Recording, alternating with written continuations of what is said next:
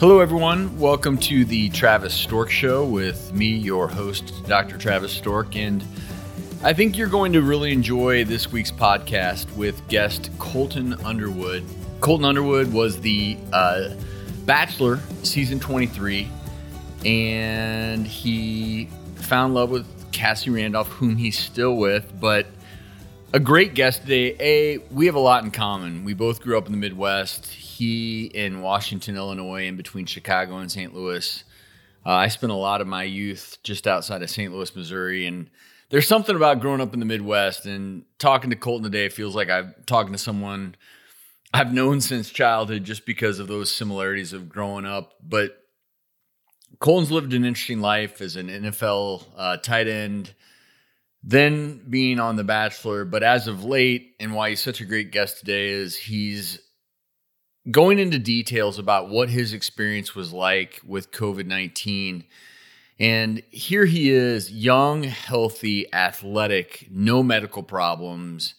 And it really took him for a ride. And he explains during today's podcast how bad his symptoms were and how he was having trouble walking 15 feet to the bathroom because he was so short of breath and waking up with air hunger and on top of it his heart rate double its normal which is is really a scary thing particularly if you aren't someone who's in tip top shape like Colton is. So he shares that experience but also how he's now utilizing the impact that he can have and and trying to donate his um, antibodies in the name of science and helping others who may be suffering. So, a lot we dig into today beyond the current pandemic, but also it's really refreshing to get his take as someone who went through this and did not have a pleasant experience. He was not one of those where we know people are sometimes having mild symptoms or some people very little symptoms, if any, but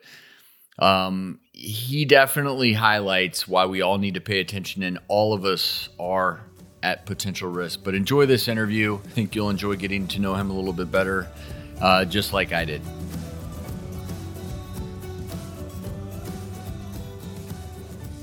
Look, you, you can tell me more about your personal experience, but the uh, the fact of the matter is, I still have friends who work in ERs here, and there are people they can't get tested still. So I'm I'm trying to figure out how how we're going to open everything back up without more I. Don't, and I don't get into I don't get into politics too much, but here's here's what I will say is like the people I understand and I show grace to the people who are protesting to get back to work and they need to provide for their family and they need money. Um, but to hold a sign saying this is fake is not the right way to go about it or saying it's a conspiracy theory because having lived through it, I'm telling you, like if anybody had pre-existing conditions and went through that, they weren't surviving. I mean, that's that's like the the fact of the matter. So it's definitely something that needs to be taken serious. But at the same time, we need to problem solve and try to figure out how we can do a better job of still having income, you know? Is it weird that I'm almost glad that you had it a little bit rough? Because one of the things that has been a challenge for me is, you know, I, and I have a lot of friends who feel this way. It's uh, over and over again. Hey, Travis, you know, it just seems like it's not that big of a deal. And for a lot of people, it isn't. But yeah. Yeah, you're you're young, you're healthy, you're a former pro athlete and if it can take you down pretty hard, like you said, if you I mean if you didn't have robust lungs and everything else and you eat healthy, yeah. You're saying you legitimately think it could have could have uh-huh. killed you? A hundred percent. And I even go as far as saying like I'm blessed and fortunate to have my symptoms be manageable from home. But the fact that I couldn't walk 15 feet to the toilet without having to sit down and catch my breath, I think is still um, eye opening for a lot of people. I've never had a, a respiratory illness before in my life. Um, and to have that and to feel like I couldn't access my lungs was one of the scariest moments, as well as because I had it so early. I had it while people were still partying on the beaches saying, if I get it, I get it. I'm like, guys, I'm 28 and I'm laying in bed right now, sleeping 16 hours a day, trying to recover from this. You, you can get it. Um, I think that was the scariest part. It was just there was so much unknown. Do you have any underlying health conditions at all? Do you have asthma? Do you have no? So have, you you you're you literally went into this perfectly healthy. So you yeah. were feeling great in early March. Yeah, I even thought uh, I only had the flu. I was like, statistically speaking, there's no way I have this thing. I think there was like 40 cases in California at the time, and I was like, uh, I'm good, I'm good. And then all of a sudden, it took a turn, and um, I had to call. Well, Cass helped me out. I called three different doctors to even see to get get a test, and finally, I got one in Orange County. Um, so I was even lucky to get tested uh, with it. Well, that's what's crazy to me is the amount of work, especially back when you got diagnosed, the amount of work that it took to get a test. And I've been preaching from the rooftops that, you know, I, as a doc, it just kills me that it was so hard for people to get tested. But I'm curious because you got tested early, yeah. earlier than most, and you go home and you're not doing great because I've I'm just gonna be honest with you. I have asthma, so I know what it feels like to not be able to catch your breath. But I've yeah. never been unable to walk to the bathroom. Yeah. Was it at what point when this is going on and you're at home, are you thinking, holy shit, this could get real scary if it hasn't already? Um I obviously think I had to wait two days to get my results, and I went back and I was still mildly sim- symptomatic, but what, nothing crazy yet. But the night that I woke up having to, I was gasping for air at 4 a.m. I bought oxygen, those little boost things off of Amazon, so I could shove it in my mouth and force oxygen into me. Like that's literally what I did at 4 a.m. I rolled over and I could barely breathe, so I ordered oxygen off Amazon. Um, that was the moment where I was like, "This is not good." Uh, and I begged my doctor to prescribe those medicines to me and an inhaler, um, which I did all three. And I, I, know there's controversy over it, but for me, I, you're fighting for your health. You're fighting for uh, your survival. So I was very lucky and fortunate once again that he prescribed those to me because I think they helped me.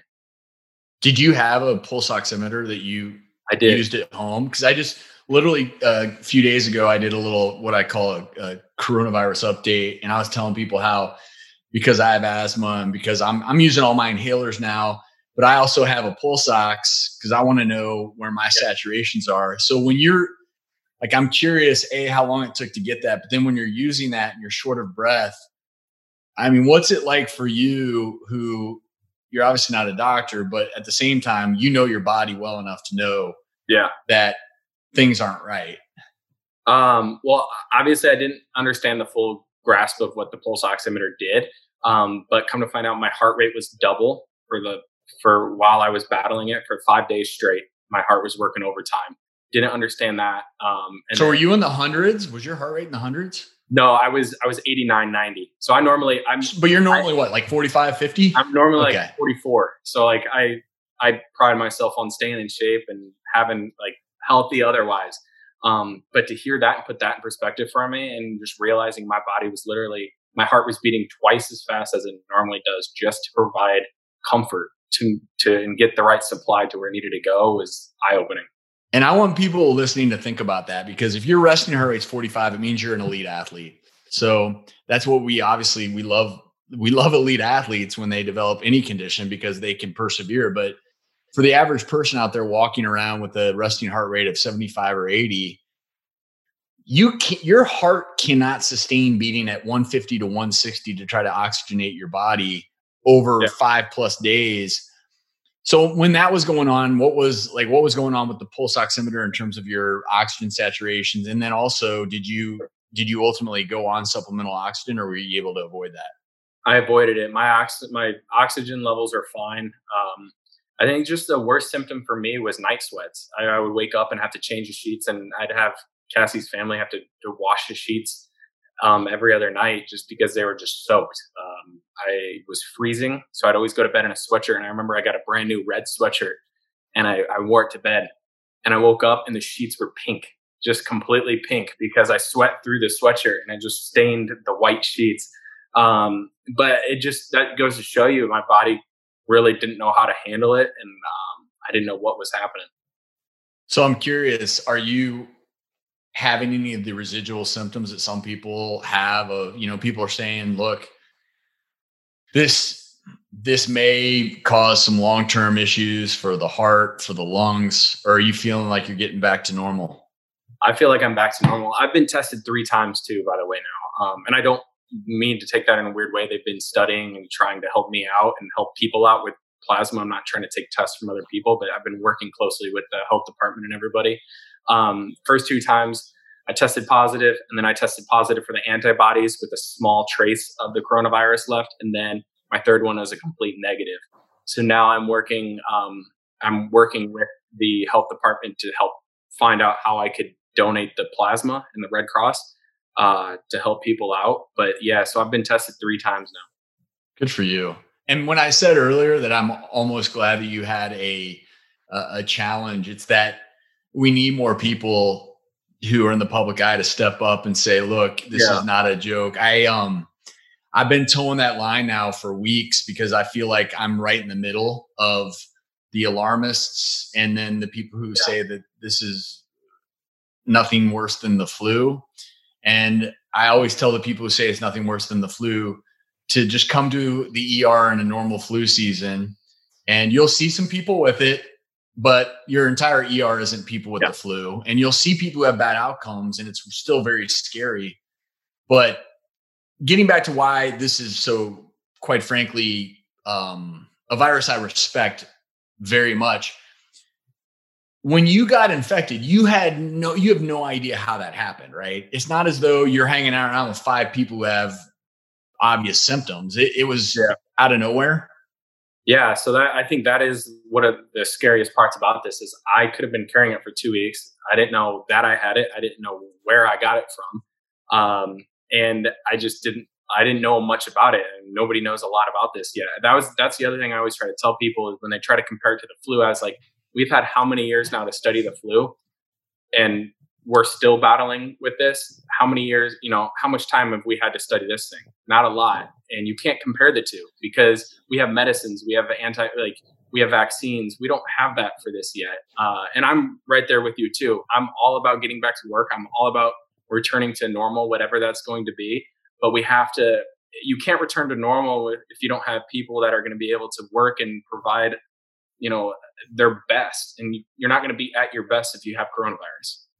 Well, that's one of the things I, I've been telling people in other parts of the country that I actually feel like we had a pretty happy medium here in Nashville, and who knows how it's going to evolve, but still being able to support local businesses where they would literally put food at the curbside and not even have human interaction. And, you know, then you could go home and take that food, put it in your own containers, be, be as smart as possible while still hopefully supporting right uh, local businesses. Where you're at now, I'm curious what it's like and then also individually now that you've been infected do you is there a sense of comfort in some ways knowing that you've been in you've been through this yeah i actually i was i forgot who i was talking to about it but my emotions throughout all of this have had shifted and changed just because i was went from scared to fearful um, to hopeful that I was going to use this for a good thing. And then now I'm a little more um, just relieved that I had it early on and I carry the antibodies. So not only can I try to help people, um, but I, I'm still practicing the social distancing just for public. You know, I don't want to freak anybody out for not walking around with a mask. And I could still care, I could still bring it in on my body, or if somebody coughs on me, I could still. So I'm very mindful of all of that. Um, but at the same time, there is a little bit of relief now when I go to to the grocery store and I wipe things down and I, you know, if I missed a spot, I missed a spot. I, am you know what I mean? Selfishly, I'm okay as long as I go wash my hands. I take care of um, whatever I brought into the house. But right now, I'm actually back in my place in LA. Um, Cass's family's still in Huntington, and they're the ones who took care of me while I was down there. So I'm I'm back to quarantining and isolating myself. Do you know if anyone you had contact with during that stretch um, do you have any idea? They all tested anyone... negative. So her whole entire family and I. That's great. Go as far as saying Cass and I were kissing while I was symptomatic because I just thought I had the flu, and she still didn't get it. Um, they took the antibody test as well, and they never had it, um, and still don't have it. It's why it's so fascinating to me this virus because why do you get it, for instance, without ever knowingly being exposed to anyone? And why did you have a pretty bad battle with it when there are a lot of po- folks out there? And we can use other athletes because the NBA is tested, and there are a lot of athletes in the NBA who've tested positive who have zero symptoms. Yep. Now with the antibody testing, we know that there are a lot of people out there who've probably had it but had little to no symptoms.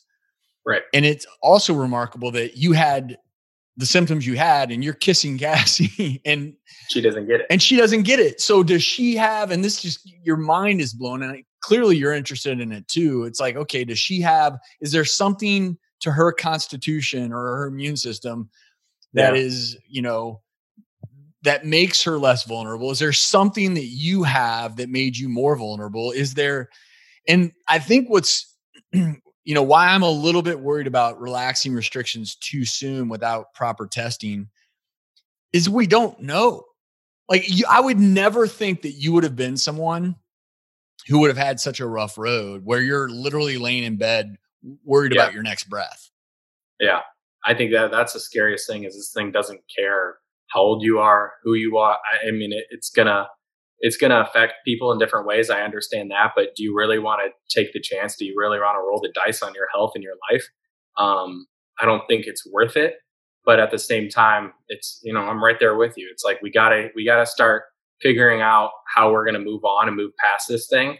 Um, but at what cost? Um, is it going to be lives that we're talking, or is it going to be financial burden? You know, we have to weigh the pros and the cons here.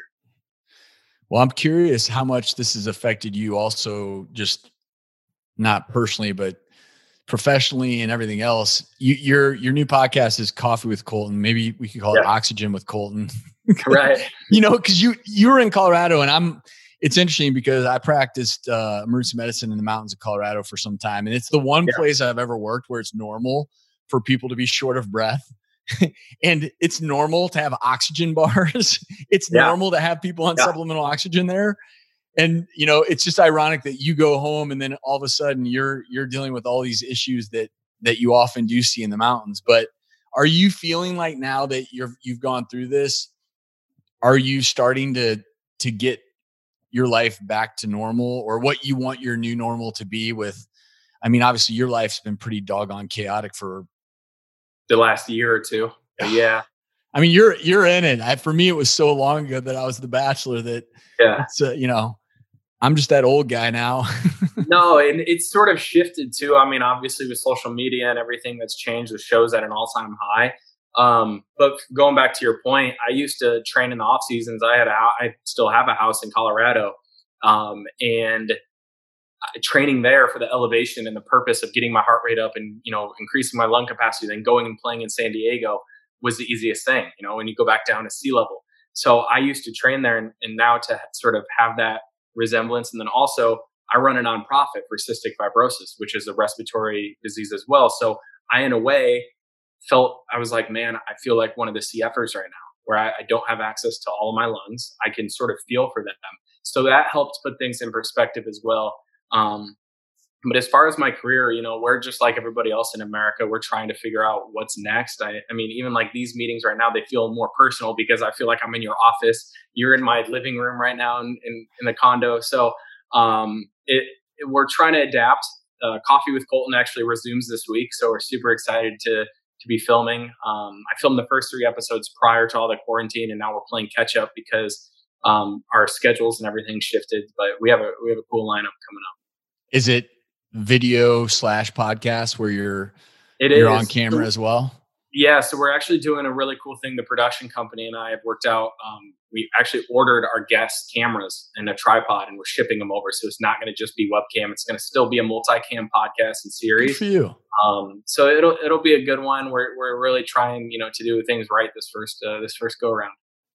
Well, good good luck with it. I think it's a perfect time to try and utilize what I will call this new normal. And it's it's funny because the same thing for me that's unique is I I don't want to say I'm slow to adopt new technologies, but I don't know. I'm kind of old school. yeah. So for me, being able to talk to you and do it via Zoom and I've been doing a bunch of interviews via Zoom and Skype and I don't hate it mainly because the one nice thing is you know, I can sit here in my shorts. I can. I don't, yeah, that's the thing. I don't have to put makeup on to go in front of a camera. It's kind of beautiful. Right. Yeah. No, I, I agree. I think I think there's pros, and you could always look at the silver lining too. I mean, now we have time to connect and reconnect with people who we might have been too busy for prior. So um, you got to look at the doors that open too when when others close.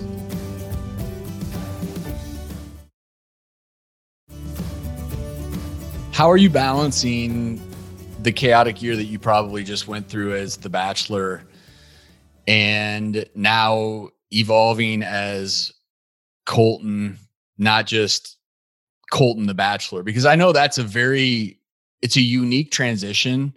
Yeah. And I think people go about it differently and I quite honestly think from what I what I have gathered a lot of people make it's tough for them to make the transition because you probably know this as well as anyone. when you're the bachelor, it's like you're the Beatles. You're, I mean, yeah.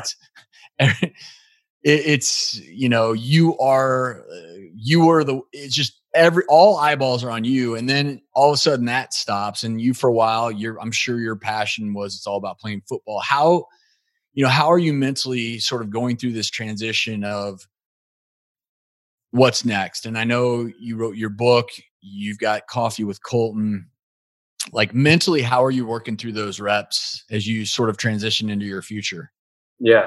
So I went through a rough patch uh, leaving football too, with the same mindset of like having that that be my identity for 17 years of playing football, and then now these last few I've been having to battle the Bachelor, and I didn't. I understood I was giving up control of my life. I understood that with reality TV, um, you you sort of give that away. But I think writing the book for me um, was a good way to feel like I had control of my life again. I felt like I let it get out of control. I let other people tell my story. I let other people control the narrative, whether it was in the media or on TV. And uh, I didn't know how it was going to affect me mentally, and it was messing with me. But this book has helped me just sort of recover from that in a way of feeling like I, I have control of my life. Like I'm taking ownership in things that I might have run or wanted to contradict. And um, I feel like it's overall been so emotional, so therapeutic, and so uh, healthy for me to do. Huge shout out! You've gone through that transition quicker, I think, than most. Honestly, I yeah. I didn't watch I didn't watch The Bachelor or Bachelorette again until I started watching it with my wife because she loves it, and of course, it's yeah. kind of a fun thing to do with your spouse. Yeah, but it is, I think, you know, I, and I, I think I read that you use the four letters that stay within the the health realm, which is even PTSD at times. Yeah. Can you talk about that? Because for people who've never been a part of, I'll call it the franchise. And again, this isn't just The Bachelor, this is everything in life. If you're a football player and you play for the San Diego Chargers, you are a San Diego Charger. That is your organization. That's who you are. If you, um, you know, if you're the Bachelor, you're part of that franchise and yep. it's yeah it's not always easy to come out the other side and as you mentioned there are all these external pressures tell me a little bit about you know when you say things like have some ptsd from it what like what parts have you struggled with the most that maybe gave you that feeling where you had night sweats with the coronavirus but i'm sure you had night yeah. sweats too after going through all this experience on the bachelor yeah um well, I think for me, it's it's appropriate first to to fill people in. I actually battled some pretty bad social anxiety right off the show, while the show was airing, even when I was out in public and having everybody know everything about me and trying to be in a conversation and they're asking and grilling me questions and I can't even get a word out. You know, I'm I'm just always put on the spot or having to answer a follow up question or being told who I was. Um, that was hard for me. I didn't know how to balance it, and I actually like locked myself away other than media interviews and events that I was committed to already. That's all I did. Um, and then at the same time, I'm trying to balance this new relationship that I have while trying to still earn the respect and trust of her family. Um, it was a lot. Uh, it was definitely a time that I look back and say, wow, that was challenging, but I'm glad it's over. Um, and then now I think just watching it, just sort of being able to be on that side and know what goes on. And I've seen bits and clips because I'm on social media and I get tagged and things. I immediately put myself in their position. I'm like, oh, I don't, I don't want that again. Like, you know what I mean? I, the show was great. I don't want to be in that position again just because of everything that comes along with it.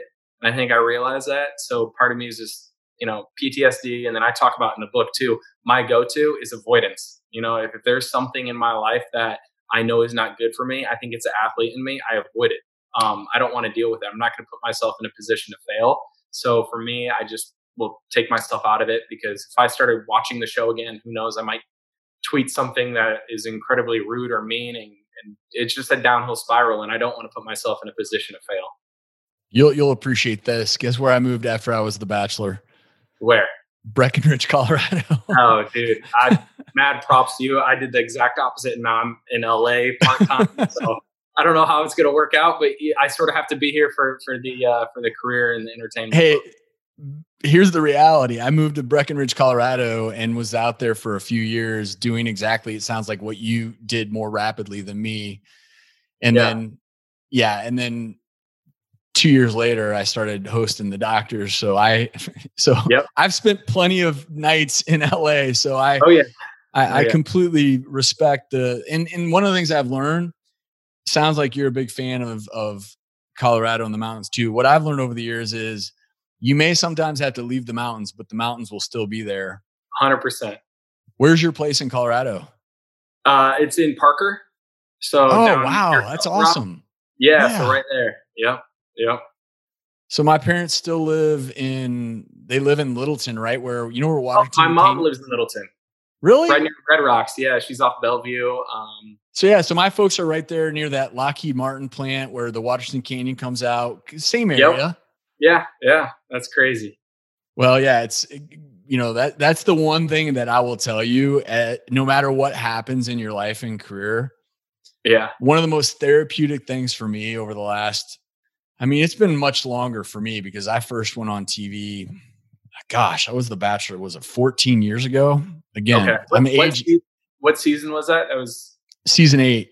Season eight. Okay. And that was the first one where they did it abroad. So I did the whole thing in Paris, France. Nice. And but much like you, I came back from that and I was working in the ER. And then the first night it aired, you know, the next day in the ER, people are coming in, oh my God, that's him. And right. Same thing as you though. You you engage in social avoidance. But back to like fast forward, I think the biggest lesson that I've learned as you know, now having been on TV for a fair number of years, I'm telling you, Colorado is still so therapeutic for me. Oh yeah. When you go out there and it's, you know, whether it's the summer and the the streams are rolling or winter and you got the snow, man, it's yep. it's something something I'm special. trying to figure out how to get back there right now. I mean, obviously I have two two weeks left of production for Coffee with Colton. Um, and then I might drive out just because I think that's the safest way right now for social distancing is just a solo car trip um, back to back to Colorado for a few weeks prior to whatever whenever LA is going to reopen. That drive too is epic. Oh, it's it's awesome. I mean, when you start getting through those canyons, that's on. I'm almost jealous of you because I can't true story. Literally right now, as we speak, my wife just left to go to her OB appointment. So we've got a, a little boy due here in less than two months. By the way, thank you. I appreciate that. But but I was planning. So she had pretty much given me. I'll call it a free pass, and it was supposed to be end of April, early May. I was going to go out to Colorado and just go camp and kayak and mountain bike. So the problem is, Colton, it's kind of hard to convince your wife who may uh, have your baby any day that you're going to drive 20 hours. Yeah, that's not winnable. yeah. So I, if I'm you, a hundred percent, once you get through the next few weeks of, dude, hop in yeah. that car and send me a picture because I will be there with you in spirit. Got it. Let's do it. well, and and I, I want to ask you this also because clearly you have a love for for the mountains and the outdoors and yeah where we also are somewhat similar is we both grew up in the midwest so how i, have to ask you this because you you know it's something i'm sure that's sort of defined who you are but when you grow up in washington illinois and grow up in the heart of the midwest like how has that defined you in whether good or bad. Yeah, I think it actually has helped quite a bit. I mean, a lot of my family still lives there. Um, it's kept me grounded for sure. I mean, I grew up and my entertainment was playing hide and hide and go seek in corn in the cornfields and riding my ATVs to my grandma and grandpa's house right down the road and going fishing. I mean, that was my entertainment. And now I'm like looking around and I'm in LA. I don't know how exactly I got out here, but I'm out here now, and um, I still have friends and family back there, and I think it, it, just helps keep everything and put everything in perspective for me. Um, and I think it's it's definitely definitely helped.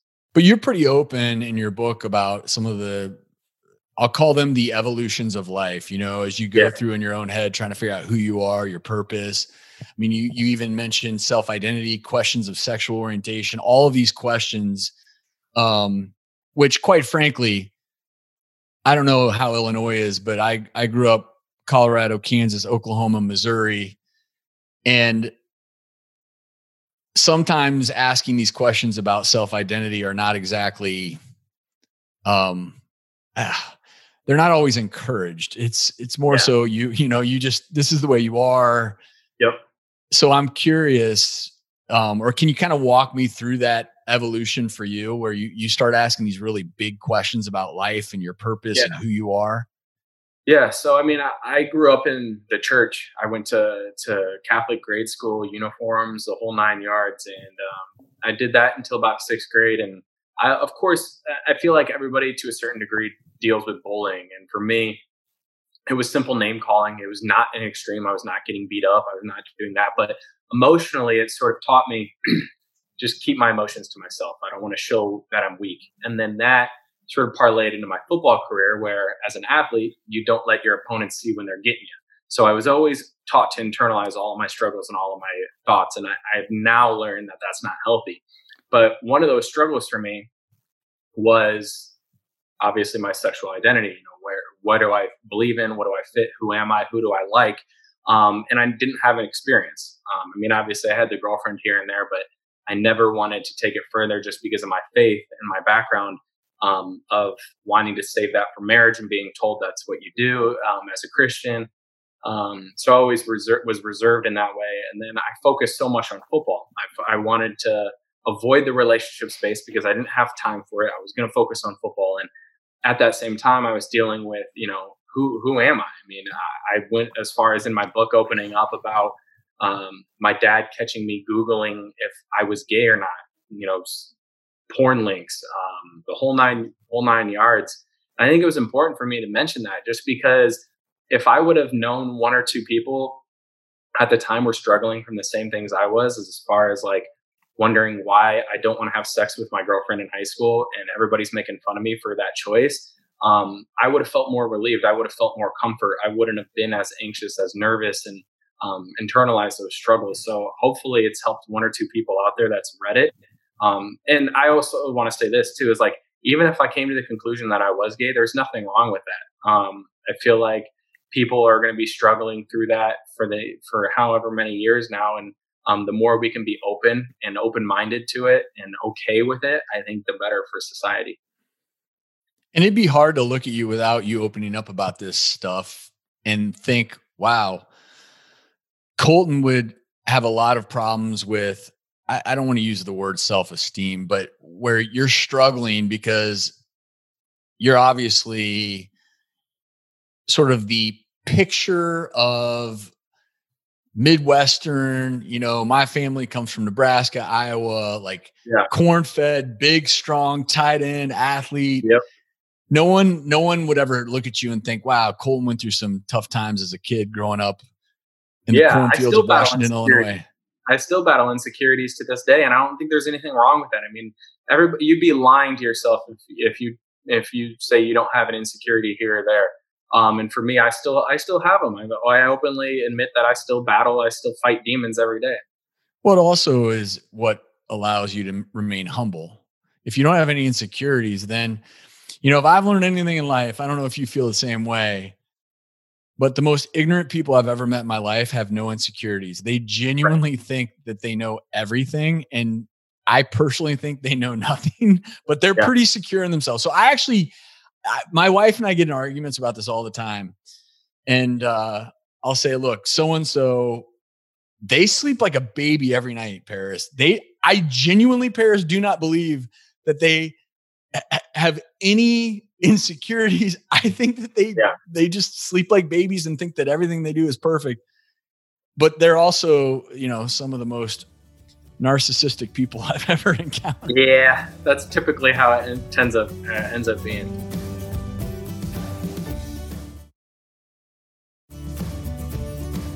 How how is it now for you coming from Illinois? Again, I know the Midwest well.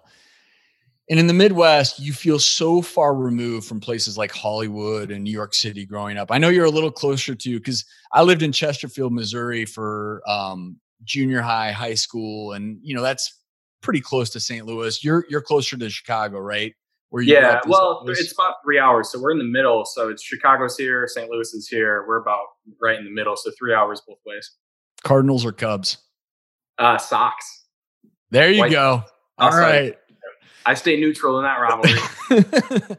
but I'm curious how it is for you now that you are a household name and you think back to Washington, Illinois, and your friends who are still there. You mentioned family. How how do they react to you now? How do they how do they they a treat you? But also, I'm sure for some of your friends, kind of wrapping your head around what the hell. Ha- like Colton is yeah everywhere I turn, I, I see Colton.